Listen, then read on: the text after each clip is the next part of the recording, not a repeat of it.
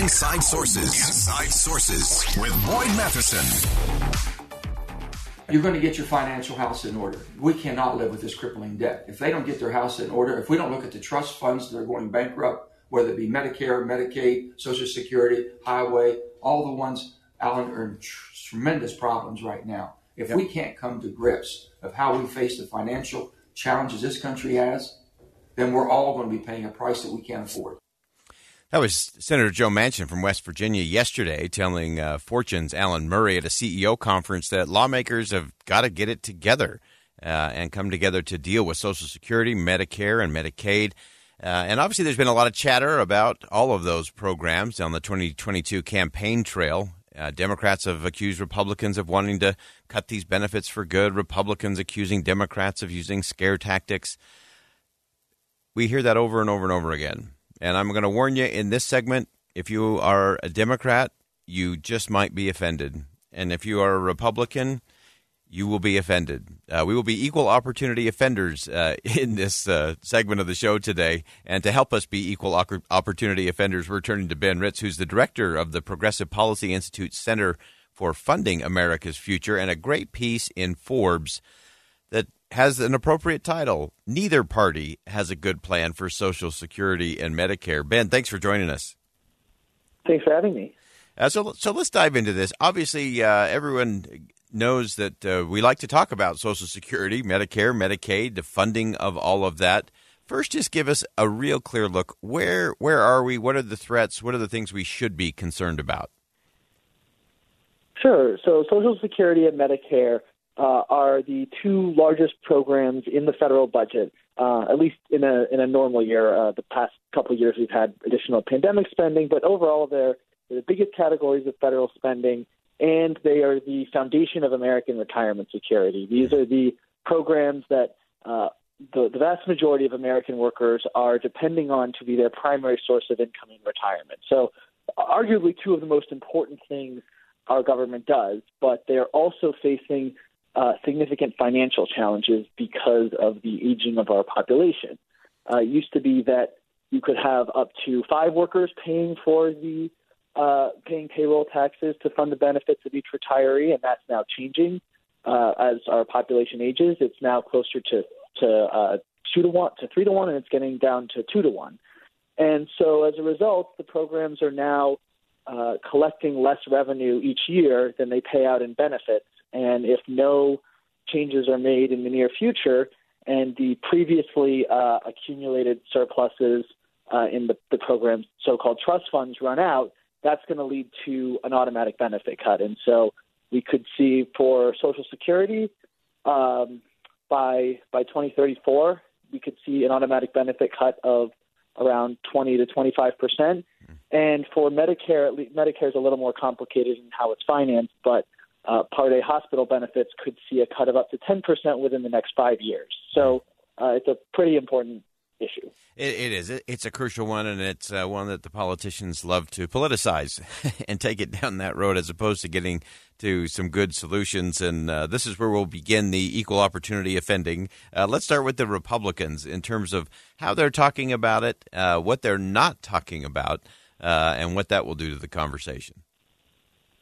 Sure. So, really, what kind of brought Social Security and Medicare into this particular campaign season was that uh, Senator Rick Scott, who chairs the Republican Senate GOP campaign arm, put out a proposal saying that all federal programs should have to be renewed every five years, uh, or else, if not, they they expire. And so uh, that created the possibility that Social Security and, and Medicare, which are uh, permanent, uh, what we call mandatory spending programs that don't need annual authorization, could just suddenly disappear. Mm. Uh, and Ron Johnson from Wisconsin and some other senators have said, you know, why why every five years? Why not make it every year?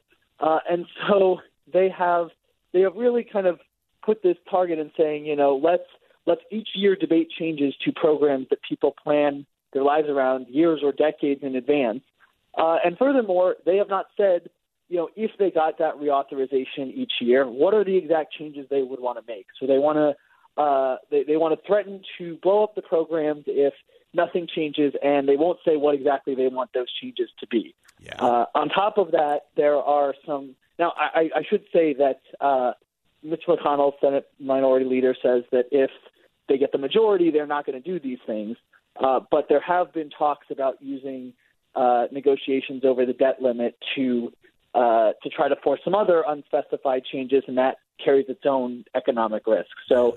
Uh, not great plan from the Republicans there. All right, so uh, so so looking at that from the Republicans, and again, I think the biggest part of that is is just what you said in terms of the uncertainty. You just simply can't have someone uh, who's just become a recipient of Social Security or Medicare care that they've been counting on, and suddenly it, it disappears. Uh, I do think some some uh, transparency and some accountability in terms of making sure there's no waste, fraud, and abuse uh, could be part of some calculation in there that I think can be helpful. Uh, you also pointed out in your piece, we'll, we'll offend the Democrats now, uh, looking at uh, really the, the proposal that they have put forward, uh, this Social Security uh, 2100. Uh, tell us about that and what that could or, or might do if that's the only plan they've got. Yeah, so the leading proposal in Congress, which I think is about 200 House Democrats support, is called Social Security 2100, a sacred trust. and the proposal would both increase benefits and uh, increase payroll taxes on high income individuals. And so, what Democrats are saying is that this this will increase solvency for uh, nine years and allow them to increase benefits. Uh, so, strengthen Social Security without benefit cuts. And it sounds good, but it's heavily dependent on uh, a lot of budget gimmicks, like it um, it would increase benefits for anybody who claims benefits within the next five years, uh, but then that benefit increase goes away. Uh, so they use a permanent tax increase to fund a temporary benefit increase. Mm. And then even after that, uh, they've only gotten nine years of, of solvency, and so they've they've raised taxes, they've raised benefits, uh, and they've still left a giant problem and no solution for what to do after it at that point. So if anything, I think uh, the Sacred Trust Act would actually make the problem even worse. Even worse. Okay, so there's there's our two uh, equal opportunity offending moments there. Uh, we do know there are some things out there, uh, the Bipartisan Trust Act, which it would at least create a process uh, for hopefully some real debate uh, about this. As you look at it moving forward, what are you watching for, Ben? Is there is there a way that the parties can come together? Can a Joe Manchin insert himself into that space? Uh, and lead a different kind of conversation about these programs? Yeah, so as you mentioned, uh, Senator Manchin, uh, along with Senator Mitt Romney and uh, a number of other members of the House and Senate, have proposed this Trust Act, which would uh, create a process for uh, weighing reforms that would strengthen solvency for all the federal trust fund based programs that are, are headed towards similar problems as Social Security and Medicare. Uh, I think that's absolutely a great place to start.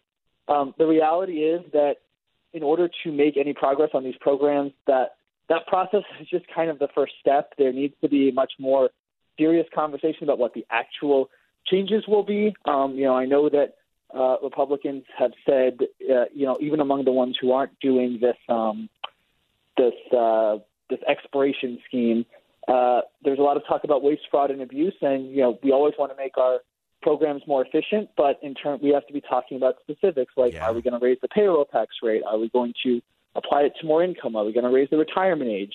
Uh, this is fundamentally a, a mathematical demographic problem, uh, and we have to actually get serious about those those solutions. Yeah, uh, great insight, Ben. It's the director of the Progressive Policy Institute Center for Funding America's Future.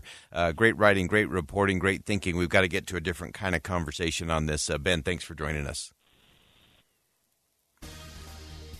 There's some a lot to think about in there, and hopefully we offended everybody on that one because neither side really has a plan in terms of how do we deal with this. And this is one that we will either deal with in advance or we will deal with in the midst of a meltdown and a catastrophe that will hurt our seniors and the most vulnerable among us the most.